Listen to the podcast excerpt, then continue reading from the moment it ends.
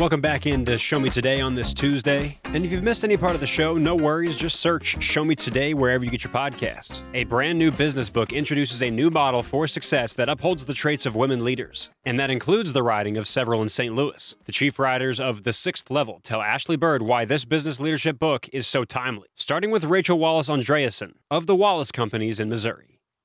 In 2013, I worked for my family business and I did a nationwide search for an executive coach and I found Dr. Stacy Feiner in Cleveland, Ohio. So over the past 11 years, we have stayed in touch and shared contacts. And in June of 2021, she said, I have a new person for you to meet.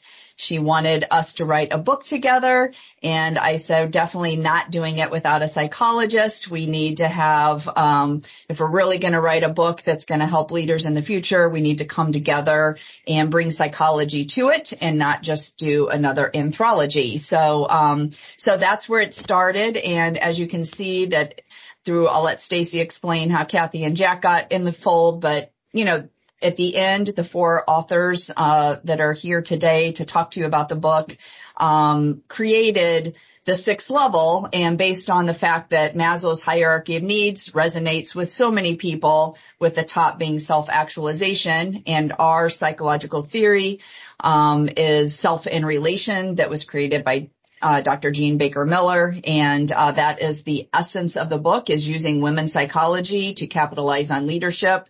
And this is a book for women and men, and just talking about how to be more humane as leaders and more inclusive, and uh, and it's based on four core differentiators that we discovered through uh, the women's psychology. Well, I want to ask you here because maybe you can go from here because you all got together to write a book that obviously has some missing a, a missing viewpoint.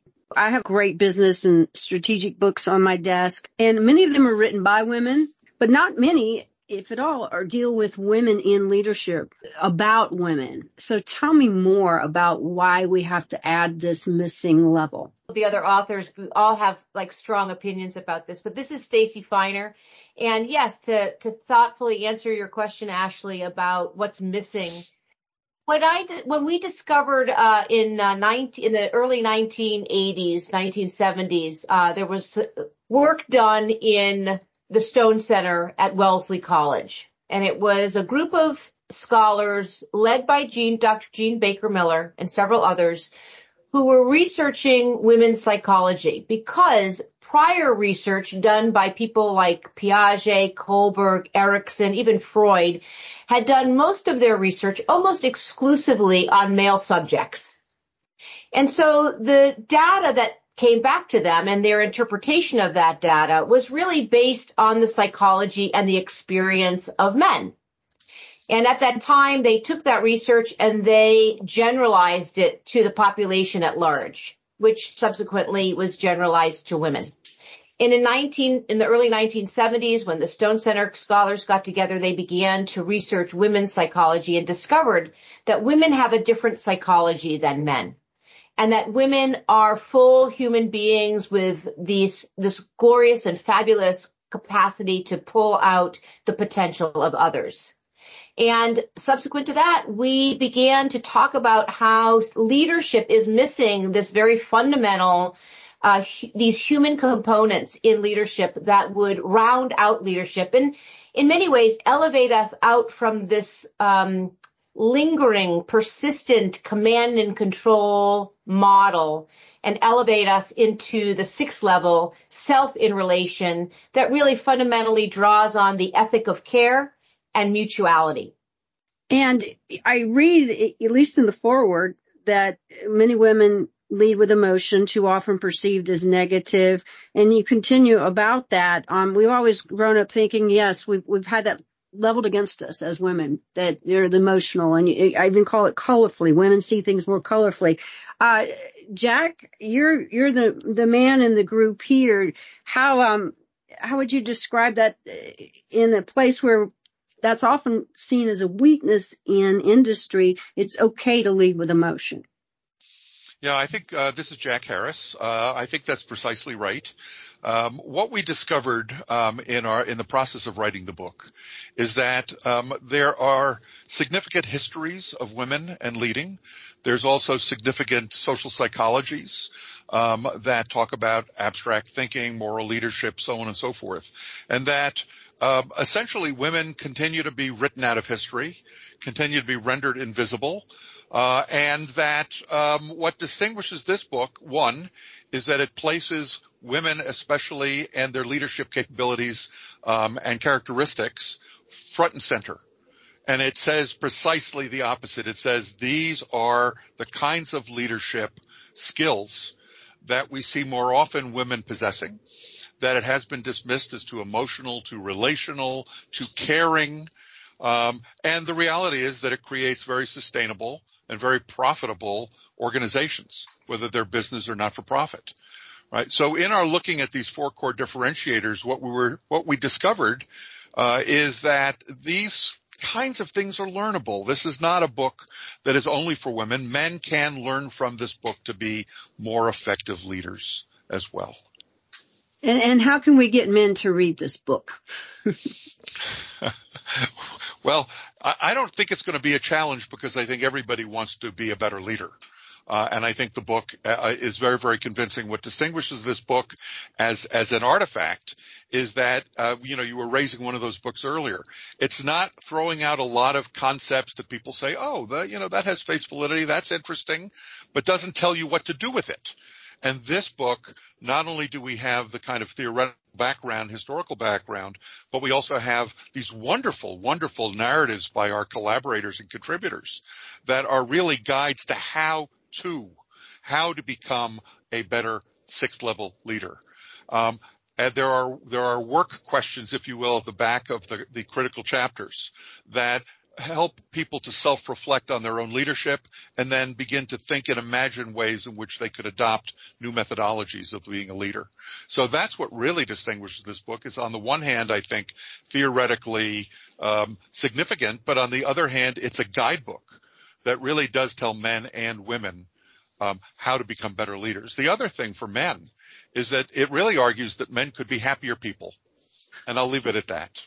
Well, Kathy, I want to ask you and, and, and introduce you, uh, introduce yourself here to our listeners on Show Me Today, the voice of Missouri. We're glad to have the authors here of the sixth level and it includes a lot of other different writings and perspectives though too. If you'll tell me about that and why I read in the book that this, the timing for this is good now, that we're really ready for a book like this. Hi, I'm Kathy Overbeck. That's a good question women have just recently been in positions of leadership.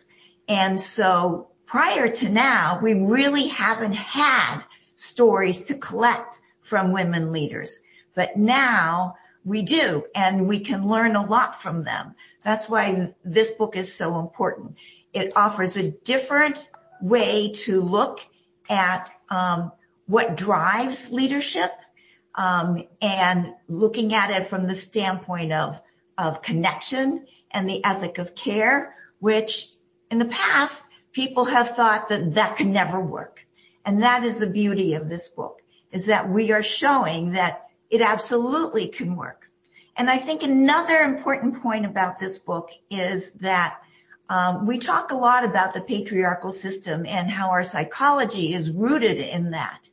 And um, you know, patriarchy is, is something that is universal. In the world, we have different economic systems, we have different political systems, but patriarchy is universal. So it's important to take a look at that and how that influences um, our society, our social psychology and leadership. And you draw on many different perspectives and, and different writers within the book. Who, who can tell me more about that? Yes, we were, this is Rachel Wallis Andreasson and, um, through our networks and through us, um, having some key questions, uh, sent to executives, um, women executives in these leadership positions gathered these stories. And it like, just like the authors came about, I said this whole process has been like baking a cake and we keep layering on and making it more rich. And, um, and so these 16 contributors come from across the country and all have been in high levels of leadership for for-profits, not-for-profits, institutions, and each of their stories very different, very different experiences. But again, what we gain from it is these four core differentiators that were the themes that came out of all of the contributing essays.